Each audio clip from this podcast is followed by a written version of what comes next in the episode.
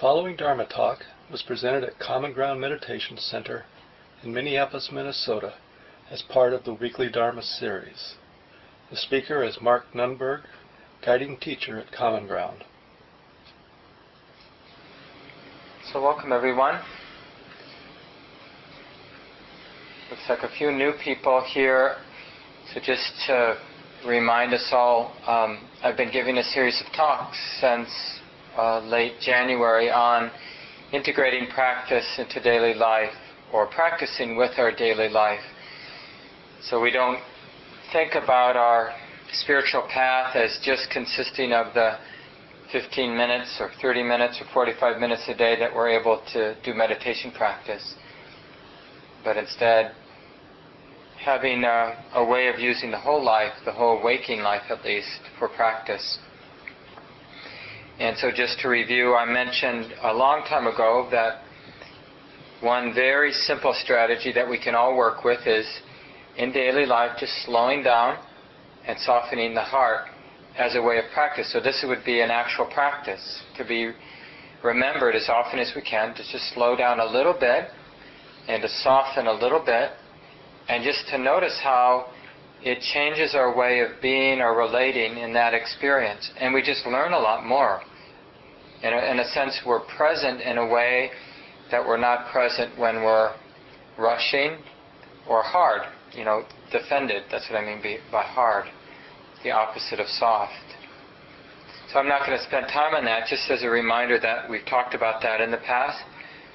Another strategy we talked about in terms of integrating practice in daily life is just to remember the possibility of being free. And I know it sounds a little silly, but mostly we go through life with this very strong assumption that I'm a suffering being. And so we could just practice, use our imagination or use a, a sense of um, kind of innocence and just play with the idea that I'm already happy. This is already okay. I can be content with this body, this mind, the conditions of this moment. To just play with the assumption that it's already okay, that happiness or salvation isn't something that I'm um, expecting down the road, but perhaps there's freedom or ease or however you want to imagine this sort of end. Maybe the end of spiritual practice is already here. So that's a practice. It's not something to believe in, but to something to, to look or to reflect on. Is can this heart be happy or content now? Or what would that look like to be at ease and content given the particular conditions of the moment? So that's a training that we talked about a couple maybe almost a month and a half ago. And then for a long, for the last uh, number of weeks, we've been doing this third strategy, uh, looking at the five precepts the Buddha gave for lay people. These are a way of training in living harmoniously, having harmonious relationships with our, you know, with our intimate partners, with our friends, with our community, with our families, as a practice, a, a daily life practice. Because not only does it lead to direct happiness, having harmonious relationships, but it also brings up, it also sets in motion a lot of insight. Like if I have this intention to have an intimate partner and not harm her or him, then all of my tendencies to harm him or her get illuminated. You know, so if I have that intention to be harmonious, to be kind, to be patient, then I get to see all my impulses to be impatient, to be unkind, to be judging. So we looked at most of the precepts already, the five precepts the Buddha gave for lay people, undertaking the training to refrain from harming living beings or killing living beings, undertaking the training to refrain from stealing or from taking things that aren't freely given, undertaking the training to refrain from sexual misconduct, undertaking the training to refrain from false and harmful speech. And what we'll talk about tonight is undertaking the training to refrain from the misuse of intoxicants, or if you want, the use of intoxicants. Or if you like how Thich Nhat Hanh has uh, sort of holds it. And I had copies a number of weeks ago of Thich Nhat Hanh. He's a well-known Vietnamese Buddhist monk, pretty famous in the West. And uh, I have copies. I think I have them here tonight too. If you didn't get one in the past, just his comments on each of these five Buddhist precepts that you can take home with you if you're interested. But the way he works with this fifth precept is he expands it to include uh, all areas of consumption. So we're not consuming anything in a way that clouds or dulls the mind, right? Because there are a number of ways we can dull the mind through consumption, not just by having too many beers or too much wine or smoking pot. But we can dull the mind by consuming too much TV or the wrong kind of TV, overeating, all kinds of things. Talking too much can also kind of dull, cloud the mind. So we'll look at that more specifically tonight, that fifth precept. But before that, I just want to remind us that we've been looking at each of these five precepts in three ways. I know it gets complicated. But it's just different ways of looking at each of these precepts. Like with non harming, the first way we can work with any of these precepts is the creative use of restraint. So, with non harming, we may set up a particular way of, of creatively restraining ourselves ourselves from some activity that we're inclined to do in order to see that intention to act out in a particular way. And the example, the obvious example is, you know, we have this habit of killing mosquitoes in the spring or in the summer.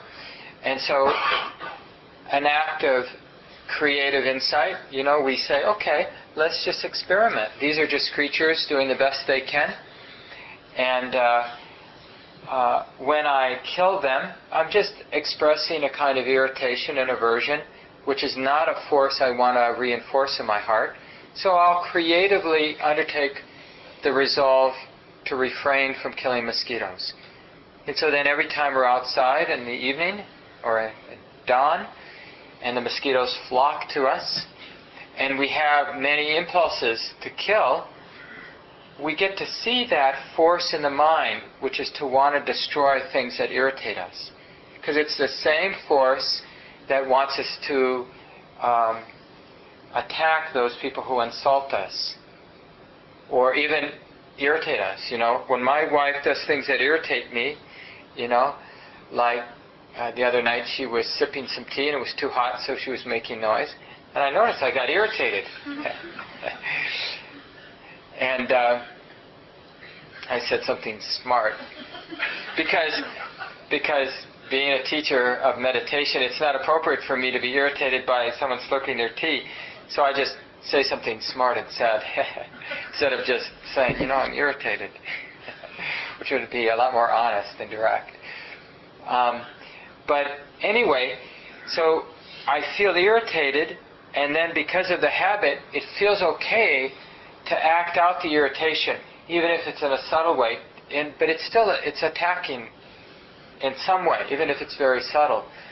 But if we undertake trainings in different places, like with mosquitoes, then we get to see that force in the mind that assumes that when something's irritated, it's okay to kill it. It's okay to destroy it. It's okay to get rid of it. It's okay to squash it or push it away. That's the force of aversion.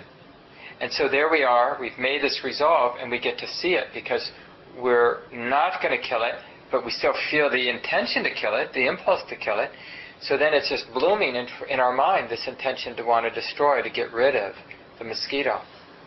But we're not because we've set the intention not to kill.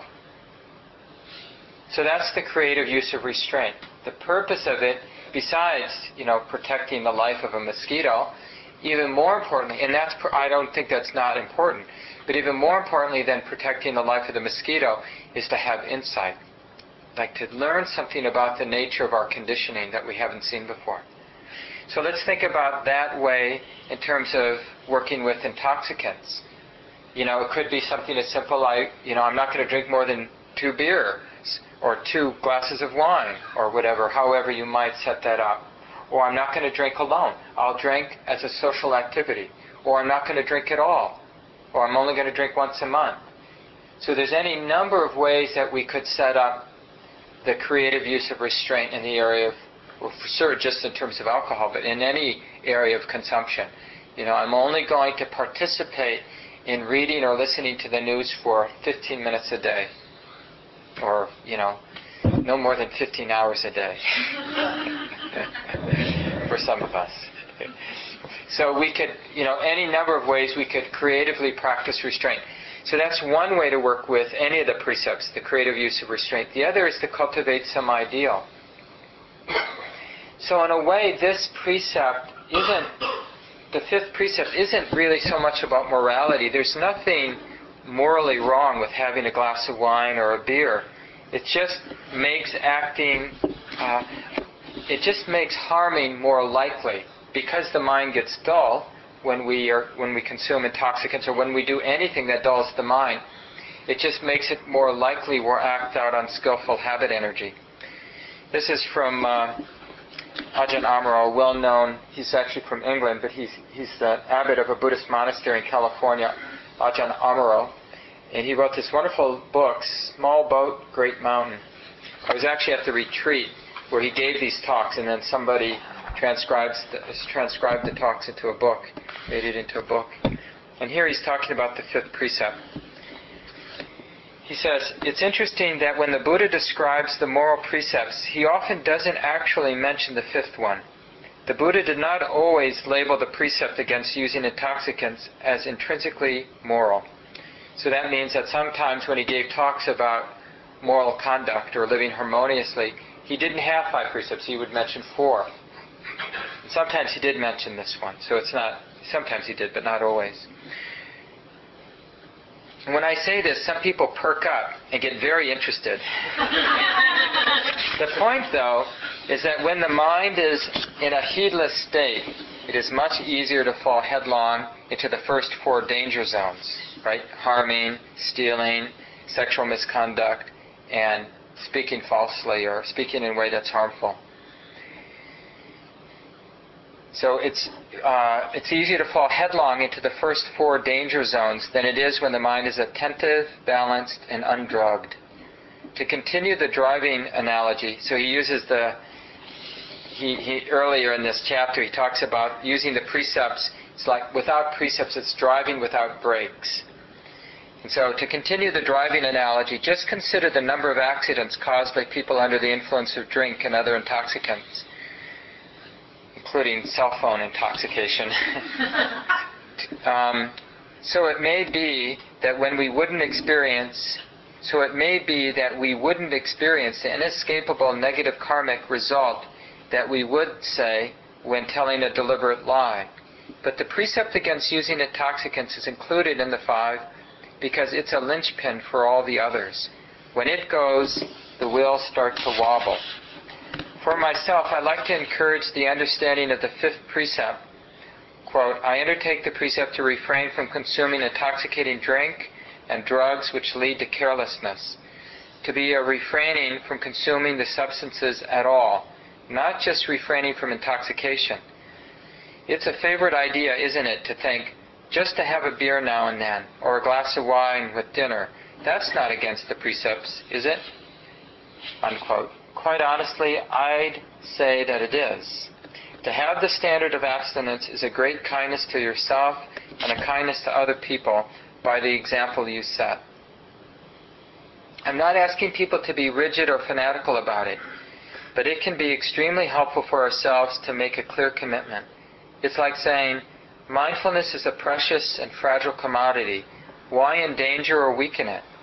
So personally, I like to encourage a strict observation observance, I'm sorry, observance of the precepts, including that of refraining from intoxicants. This is out of uh, no reason other than my love for you and for all other beings.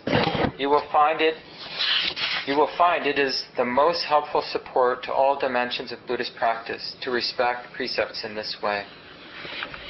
So again, there's no right or wrong or what's right or wrong is acting out our negative conditioning. That's really what we can say without a doubt has negative consequences. When we act out greed in a way that harms us or harms others, then harms, harm and suffering is set in motion. So, what each of you decide to do, how you decide to work with this fifth precept, is really up to you. But just one thing to keep in mind, even though it seems very clear that some people can consume alcohol or use recreational drugs in a way that doesn't seem to be immoral, at least on the surface, one thing to keep in mind is just because you can do that doesn't mean other people can do that. And when other people see you drinking, especially if you're kind of a morally upstanding person that they respect, you know, somebody who has a meditation practice, somebody who takes spiritual life seriously, and they see you do it, even though you may have the capacity to kind of uh, restrain yourself from over consuming, overusing, other people may not have that capacity. And by when we do it, then it's an invitation, in a sense, for others. And Thich Nhat Hanh makes this point quite a bit in all of his talking about the precepts. And in general, this is a, an important point in Buddhism, which is that we're kind of co-responsible for each other. It's not like our actions, our choices exist independently from everybody else. That we're all kind of participating in this world, and therefore we're all responsible for how messy it is. And so, even though we may not be um, sort of classic alcoholics or drug addicts or people who are, are addicted to various unhealthy lifestyles, unhealthy life activities, uh, there are probably many ways that we support the different negative patterns in the world. And so, in a way, there's no end to uh, this sila, this work of living more and more harmoniously, or taking responsibility for all things more deeply, more sensitively. And like he says in this little section I read from Ajahn Amaro's book, the point isn't to become fanatical or tight, because if we become fanatical or tight, we're just encouraging everybody else to become fanatical or tight, and then we get a world like we have. So we're not, it's not about being perfect, it's just about allowing our sensitivity to develop. And the more sensitive we are, naturally we want to respond more sensitively. So when we work with restraint in this area, you know, not consuming in a way that's harmful to ourselves or others, just start on the level that you're actually sensitive to. So notice in your own life what's harmful to yourself or others. Don't assume things are harmful, but just start looking.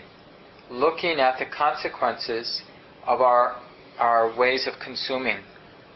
And this would be great sometimes when we have more time, like when I'm teaching a whole course on the precepts. We'll actually do an activity, and feel free to do this at home if you'd like, or with a friend, where you might just write down, you know, 10 to 20 different things you regularly consume, like places where you you like to consume news. Like for me, I put news down. I put food, you know, ways that I like to food and specific kinds of food, sweets, and uh, you know, um, most of my entertainment consists of news, but I do like movies. And I'm not saying these are negative. I'm just just looking at what we like to consume and the different patterns of consumption. You know, it might be sex for some of us. It might be who knows what it is we we keep going to. And sex, in the broadest sense, like uh, enticing fantasies or images or stories, you know, books. Um, and so we just look at the different areas. And we look and then we just get interested you know either in talking with a close friend or just reflecting on our own. Like well what are the intentions? What happens before any of these kinds of consuming? So what do I, what happens before I go to the fridge to get the beer or before I go to the bar to have the beer? And just to be really honest what's alive in the heart that then leads to that kind of cons- consuming. Or when I go back for the second or third, you know, batch of cookies or something like that. Or that, you know, watching the next hour or third hour of TV. What's alive in the heart? And then look at the immediate consequence of doing that, just to be really honest with ourselves. And then the long term consequence. And then the effect on the greater community of that activity. So we're just sort of looking at the whole sequence of causes and conditions related to different cons- uh, consumption patterns in our life. Whether it's over shopping or what you think is over shopping, um, you know, buying more than what you might need. And this is really, uh, in my mind, what this precept, this precept, this fifth precept, is really about. It's just bringing more mindfulness to how we use consumption. And I, in just reflecting on my own life, mostly I thought about uh, some ways to do this. And and you can when when you look at the different patterns of consumption, you might get inspired about ways to creatively work with restraint. Or the other way of practicing is thinking of some ideal to cultivate, like the ideal of simplicity, or the ideal of of uh, consuming in a way that supports clarity, as opposed to consuming in a way that supports retreating from the world. And uh, so keep these two in mind as you as you hear these, and then I'll set aside some time at the end to talk about these together. so again, just in looking at my own life, one of the things I've noticed when I looked at my consumption patterns is that sometimes I consume out of fear or if I've got some anxiety that's alive in me, it's like uh, kind of wanting to, to dull it out. And, you know, often the way I consume when I'm feeling some fear or some anxiety, it, ha- it ultimately it doesn't really have anything much to do with that particular, or what that fear is really about. But somehow on the surface I, I connect the two. So, uh, you know, just like a basic anxiety of, of uh, feeling like I don't have enough, you know, might lead to, I think one of the examples I use, I'm, I'm better, you know, like how much olive oil do I need to have on hand? You know, how many canned goods? So when something's on sale, how much do I need to have on hand? And what is that about? And there's just a basic fear that, uh, you know, on the surface, it's a basic fear of, you know, missing out on a good deal. You know, don't, but if I look more closely, it's a, it's a more subtle and deeper kind of anxiety of not having enough or being caught without. You know, being vulnerable to, to sort of, uh, it's like a it's an unresolved, which I, I think probably we all have, an unresolved fear of life or death or survival. But there it is manifesting in sort of having more canned goods around than we need, or more bottles of olive oil than we need. Or how many socks do I actually need to kind of get through the week before, you know, I wash them again? And so we can look at that, like how much security is enough.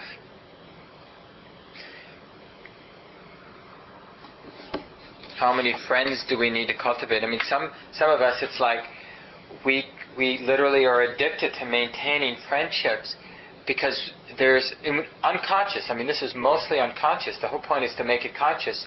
We're afraid of being left alone, of not having friends. So we actually end up not having too many friends because we've spread ourselves too thin, and we're not really connecting with the friends that we have. It's like juggling, you know, all these people in our lives trying to maintain some kind of intimacy or connection, which is impossible.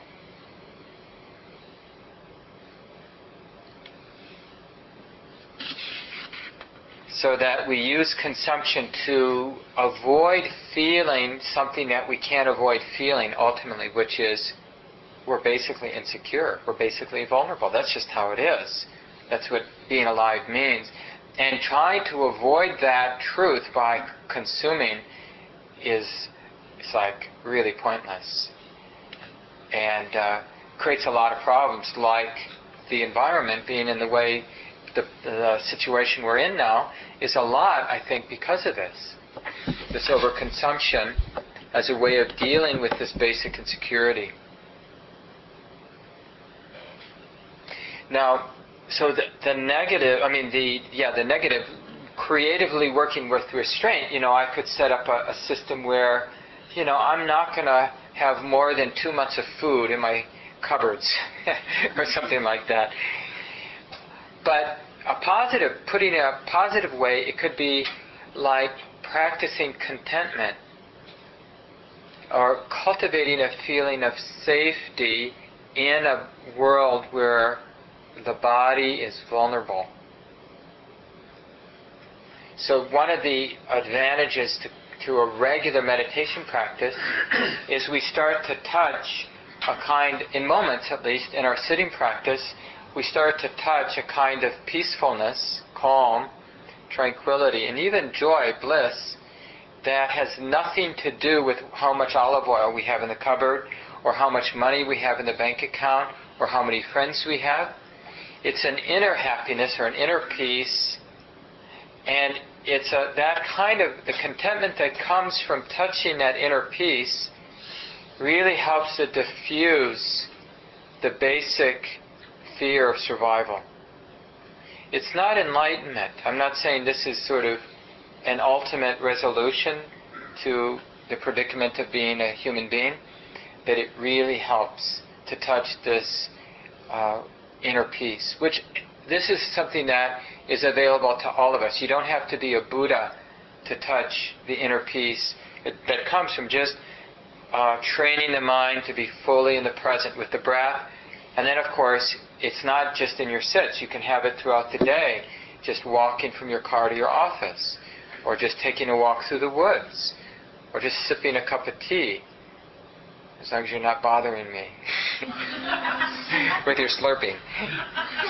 But we can have that, that samadhi, that inner peace. We can touch that all the time. But we have to train the mind to see that or to find that, to know where it is, know, to know where to look for it. And this is a positive way of dealing with this kind of habit of overconsuming. Another habit that I detected in my own patterns of consumption is the habit of, of consuming. It's like a, a basic part of any addictive pattern where the mind gets really fixated focused on the rush of pleasantness in the activity. And this is true, you know, we can think of this as being true in so many things, like just, you know, wanting some chocolate in the afternoon when we're feeling a little low. Or masturbation is another place where we really, the mind gets really focused on that particular rush. Or overeating, of course, or just certain tastes that we want in our food or caffeine. And certainly drink and drugs are in this area, or any kind of rush, like uh, even for me with news, the rush, for me it's the rush of self-righteousness. You know, like that kind of rush of like this stupid world or this stupid, or this, you know, to me it's like, uh, it's like a little juice there and feeling that.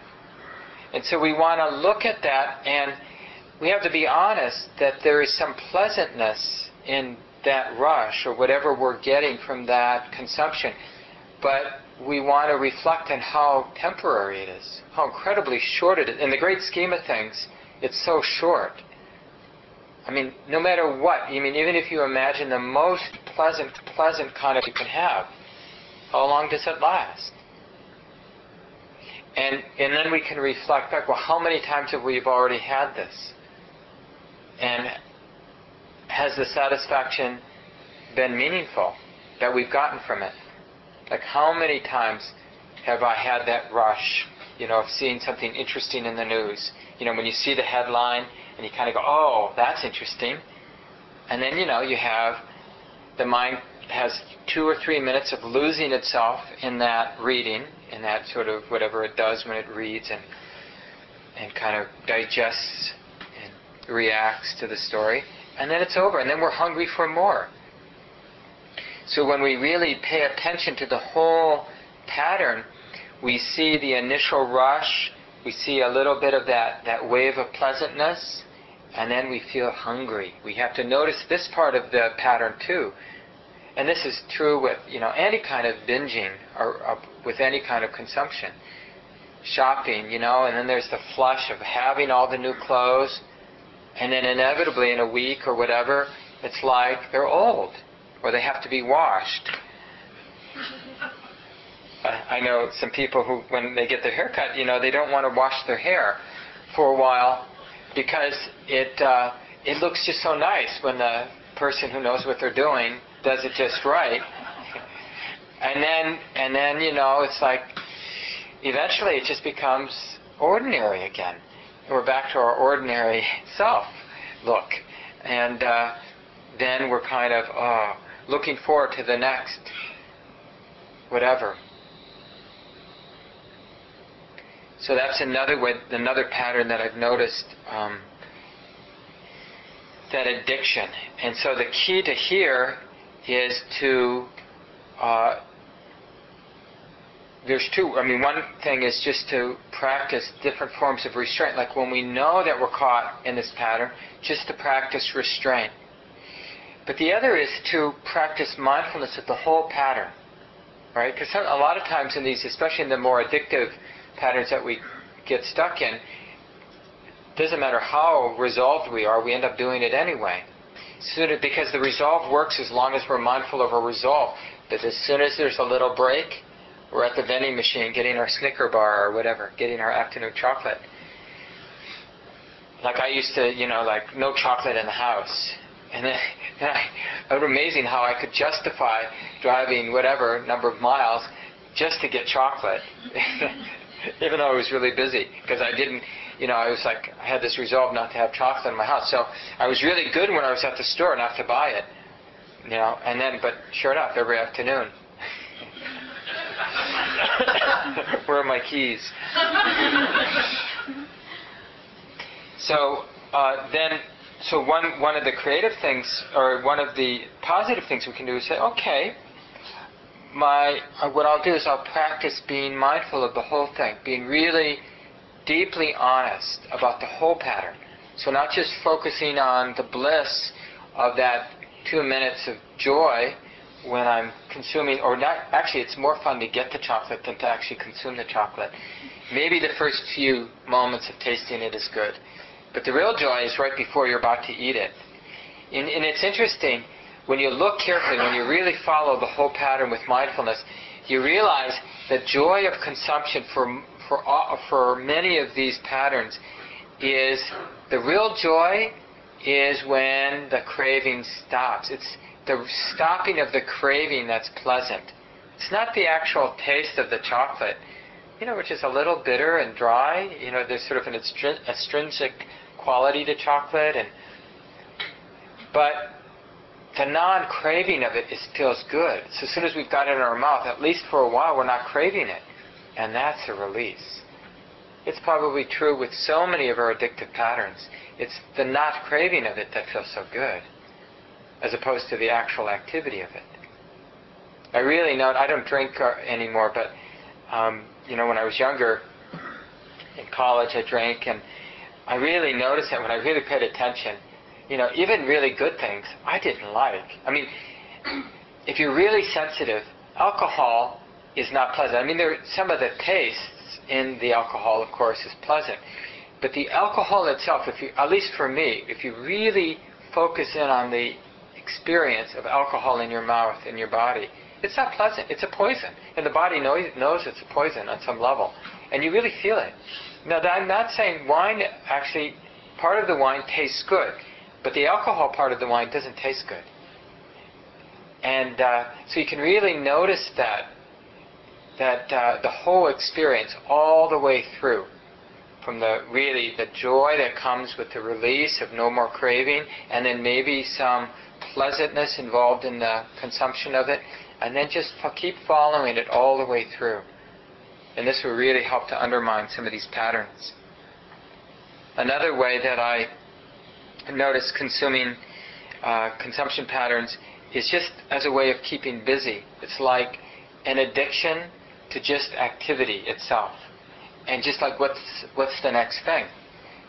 You know, it's like uh, Wen and I, almost since the time we got together as partners, um, have always thought about a place in the country, and we've been looking for a place in the country now. Well, we've been together since '91, so whatever that is, a long time.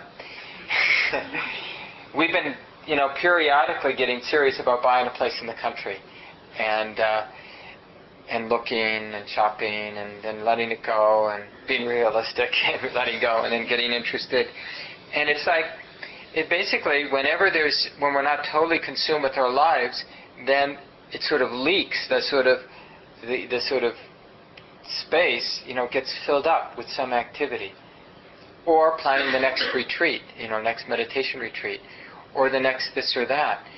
And so we can look at our consumption patterns and really see what that's about. You know, is it a fear of simplicity, a fear of just not needing to fill up space, or having space that isn't being filled up, having quiet time? You know, a lot of us we justify this like about these self-improvement projects exercise regimen, learning regimens. You know, I'm going to read this book, I'm going to study this, I'm going to learn a foreign language, I'm going to travel. Even meditation can become this. It can become another thing we do because we're afraid of non activity. We're afraid of just being. And it's the, probably the most ironic thing in the world that we, we become obsessive about Buddhist meditation practice which we can. There are people who, I mean, all of us, to some degree probably, we become a little bit obsessed about our spiritual practice, which is exactly the opposite direction. The whole point of an authentic practice is to be able to abide in the body and mind, in the present moment, uh, with equanimity, so that we're not afraid of activity, but we're not in need of being active. So this is the this is what allows us to be compassionate or to be skillful, is that we're not addicted to activity. So if we're active, it's because being active is the appropriate response in the moment. But if there's nothing that needs to be done, then the whole system comes back to stillness. I remember somebody once described the practice, this is a, a Buddhist monk, where he, he said, something like, I sit in the temple all day, but whenever anybody asks me to do something, I do it. But if nobody asks me to do anything, I just sit. I just practice. And that's kind of a nice thing. Now, if you have kids, you're being asked to do things all the time. And so then your practice is to naturally and as effortlessly as you can train yourself to, to effortlessly respond to the situation of being a parent. But when your kids leave from home, and even though you, for 22 or 8 years you've been continuously responding to their needs, freely, effortlessly, with love, out of love, out of compassion, then when they're gone, you're completely content not to respond. You don't have to fill your life up with activity just because you've done it for 28 years. Because you haven't been doing that activity compulsively, You've been moment by moment responding to what needs to be done. Picking up this because it needs to be picked up. Driving the kids over here because they need to be driven over here. And then when there isn't anything to do, the body and mind is content to just be. To just be. And to just be. And then, that, so that's a practice, so that we're not just doing because we think we should do, but because somehow we're connected to the present moment and we're being invited to do something. It's the appropriate, natural thing to do. But as soon as there isn't anything to do, the system, the body mind system, is content with non activity. Just having a quiet evening. Or just, you know, taking a walk around the block. Or something that, you know, from another point of view would seem like a waste of time. Watching the birds eat the birdseed which I try to do every day. But I notice, see, sometimes when I'm doing that, I'm avoiding doing what the world is asking me to do in that moment. And sometimes when I'm doing what the world is asking to do, I'm doing it not because the world is asking me to do it, but because I'm addicted. So we have to we have to experiment. Last uh, maybe I'll just end with this point. Last week when we were talking about speech, the third way of practicing any of these precepts is to discover an effortless way of expressing the precept. So, what would be the effortless way of practicing right speech? And I and I talked about last week that first we prepare ourselves for being able to be fully assertive. So we practice being assertive to the nth degree, and we also have to practice being receptive, not speaking, to the nth degree. And when we're really comfortable being silent and we're really comfortable speaking up, then and only then can we practice this effortless right speech, where we say what needs to be said, and when nothing needs to be said, we don't say anything. And it's the same with this kind of consumption. When something needs to be consumed in order to take care of ourselves or take care of somebody else, we consume it. When we need a shirt, we go buy a shirt. But if we don't need a shirt, we're very content not to buy a shirt. When we need to feed the body, to take care of the body, we feed it. When we don't need to feed the body, we don't feed it. But to do that, we have to uproot any fear of consumption, and we have to uproot any addiction to consumption, any attachment to consumption, so that we're consuming uh, uh from a place of taking care of all things, taking care of ourselves and taking care of others not compulsively. So I'll leave it here, and we'll uh, spend at least one more week working, looking at this fifth precept. So for homework this week, just to find ways to identify our various patterns of consumption, things that we tend to go back to in terms of what we consume, and really looking, like break it down in terms of cause and effect. What is the intention before we go towards that activity of consumption?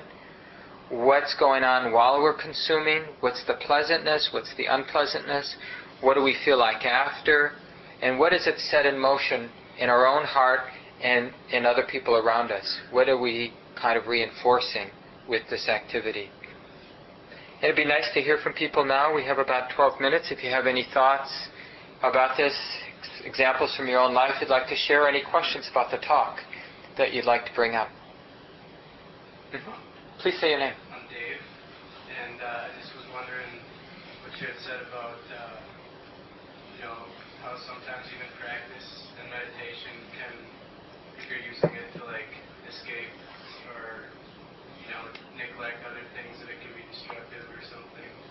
Um, what about like in an instance where you're trying to like reprogram your mind to get out of a destructive pattern? and I'll say, oh, I'll sit down and meditate right now. Is that the same? Yeah, that's a good question. I, I think uh, one of the patterns I've noticed, and it seems pretty universal, is uh, one teacher described it as uh, attach, detach, attach, detach. You can kind of think of climbing a ladder. And in order to sort of take a step, we need to hold on. And then once we we reach, then we take, and then we let go. And it's a, sort of the same with different uh, habit energies. In order to, so we're addicted or attached to a particular pattern. So what we do is we establish a different habit, like sitting meditation. Then we get attached to it, but it allows us to let go of this. Or we go out drinking a lot, so we create a habit of showing up for the 12-step group. And we really get attached. And if you know, a lot of the 12-step programs, are based on creating an attachment, a dependency on the group. But that allows us to let go of that, you know, and then maybe a, a more gross way of being attached to the group becomes a more refined way. So we let go of the gross attachment, like the, the kind of dependency on a particular person being there at the group, you know. And then we realize it's not about one person, you know. It's about this internal process, and the and the group just sort of reminds me of this internal process. And that's a more subtle kind of relationship to the whole program. And then, then maybe there are many other more subtle layers to where you're not even needing sort of any outward expression of the 12 step program. It's just part of the, who you are. But I don't know. I mean, I, I don't want to suggest that there's a particular way that it happens or unfolds. For each person, it's probably different. Other thoughts people have?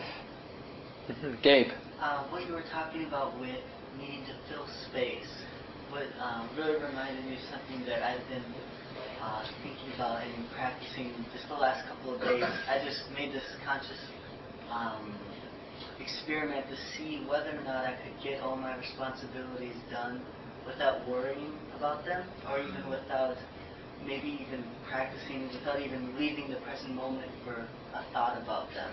Yeah. And so I'm currently still practicing that, but I have the but I have the idea that maybe it is possible, and that's because because that's the thought that comes up. Well, like when you have an empty space, why not fill it with planning for this other thing? Maybe that actually helps, but I have the idea that it doesn't. Yeah. oh, I appreciate you sharing that, Gabe. And that's that third way of working with the precepts. So we creatively, we, we want to, sometimes it's appropriate to creatively work with restraint. Sometimes it's to, to strategically, intentionally cultivate some ideal. And sometimes it's like exactly, I thought you described it so well, that effortless, natural expression of the precept. So it's just about like if I'm fully in the present moment, free of greed, free of aversion, will these precepts be naturally expressed? Will I naturally avoid clouding the mind? Will I naturally avoid lying? Will I naturally avoid sexual misconduct? Lying, cheating, stealing, harming. And that's like the ultimate experiment to trust awareness, being fully present. And this is like fully present with wisdom, fully present with a sensitive heart. What comes out of that? And that that's just another way to practice. Yeah, it sounded great what you said. Other thoughts people have?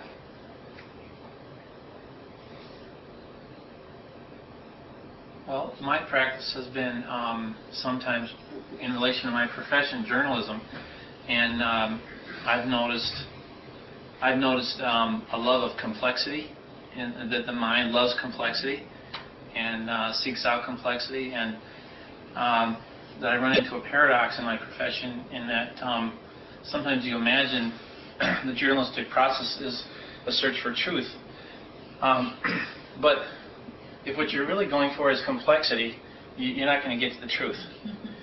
And so you can be in interviews, and a journalistic habit is to ask questions. And sometimes you can just be so addicted to asking questions. You know, you're just going to the, you're just making connection after connection after connection, and you're really loving that kind of swinging from point to point to point all over the map.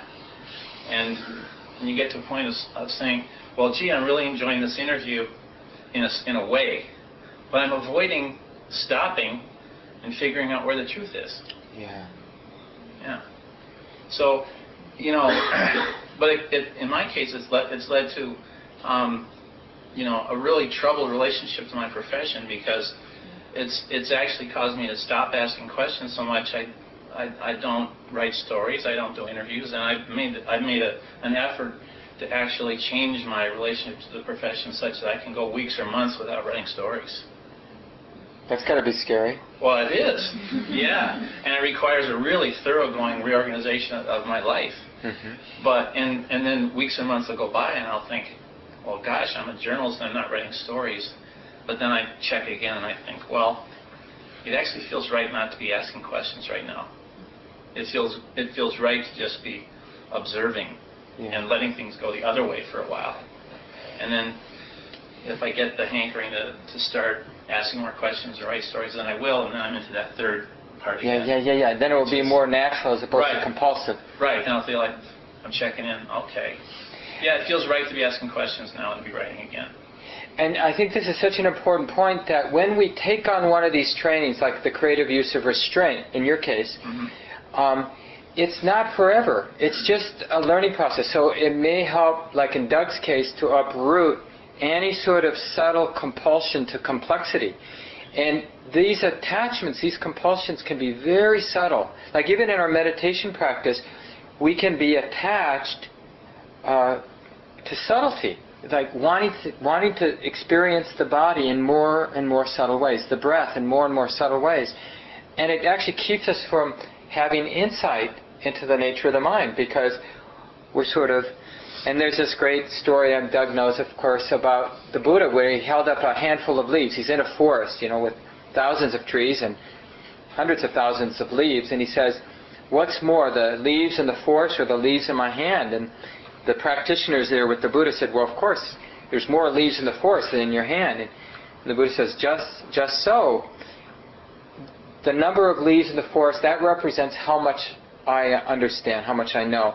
But I'm only teaching a little, a few things, because this is all you need to know. And there are other times where the Buddha and other teachers have talked about the world is infinitely complex and, and interesting, and infinitely fascinating for humans. We are, and there's no end. The world is truly fascinating. You know, just just go look at bugs someday. They're just incredibly fascinating. Like how they live their lives and just it's amazing. Or I was, like I said today, I was just watching the birds. It's just amazing to watch birds and how they're kind of flirting with each other now and just all the different patterns. It's just, when you start paying attention, everything is fascinating. But that doesn't mean, like Doug says, it leads to the truth. So we can be addicted to the sort of complexity and the fascination of all things. I mean, just getting to know our friends, it's like we can never really know our partners. And they're incredibly fascinating if we just get beyond what we think we know about them and really look at them directly, it's like, oh my God, you know, who or what is this? but that's not necessarily going to lead to anywhere. It just leads to like there's another. There's always another layer. And then we just all we're doing is feeding this hunger that as if that goes somewhere. Knowing more about the world, does it go somewhere? And we miss learning about the nature of the heart or the mind.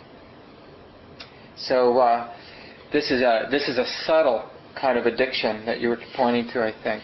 But uh, we'll leave it there. But we'll pick up the conversation. With I'll set aside more time next uh, time to for our discussion. So please bring back any anything you learn about looking at your consumption patterns and that whole the whole part of it from the beginning to the end. It would be nice for people to share that with the group.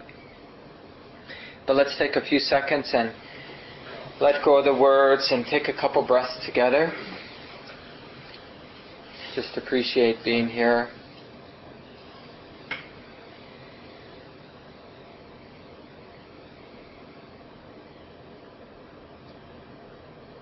And it can be a cause for joy to remember, to use our imagination and to remember all the women and men through the centuries that have cultivated this practice of awareness, of mindfulness as best they can, passed it on, shared it with others, and generation after generation, it eventually ended up here, in this building, at this time. And we can be grateful. It's kind of an amazing thing that in our busy lives with all these distractions that human beings have been interested in cultivating this simple awareness, quieting the mind, seeing things as they are. And we can be um, uh, dedicated to this aspiration to do the best we can in our lives to cultivate mindfulness as a way of taking care of ourselves deeply and also as a way of taking care of all beings. So this is our great contribution to our well-being and to the well-being of everyone. So may we all be a cause for peace, for wisdom and compassion. May we all live with ease, free from suffering. Thanks for coming, everyone. Always nice to be here together. And I have a couple of announcements. Thank you for listening. To learn how you can support the teachers and Dharma Seed, please visit dharmaseed.org slash donate.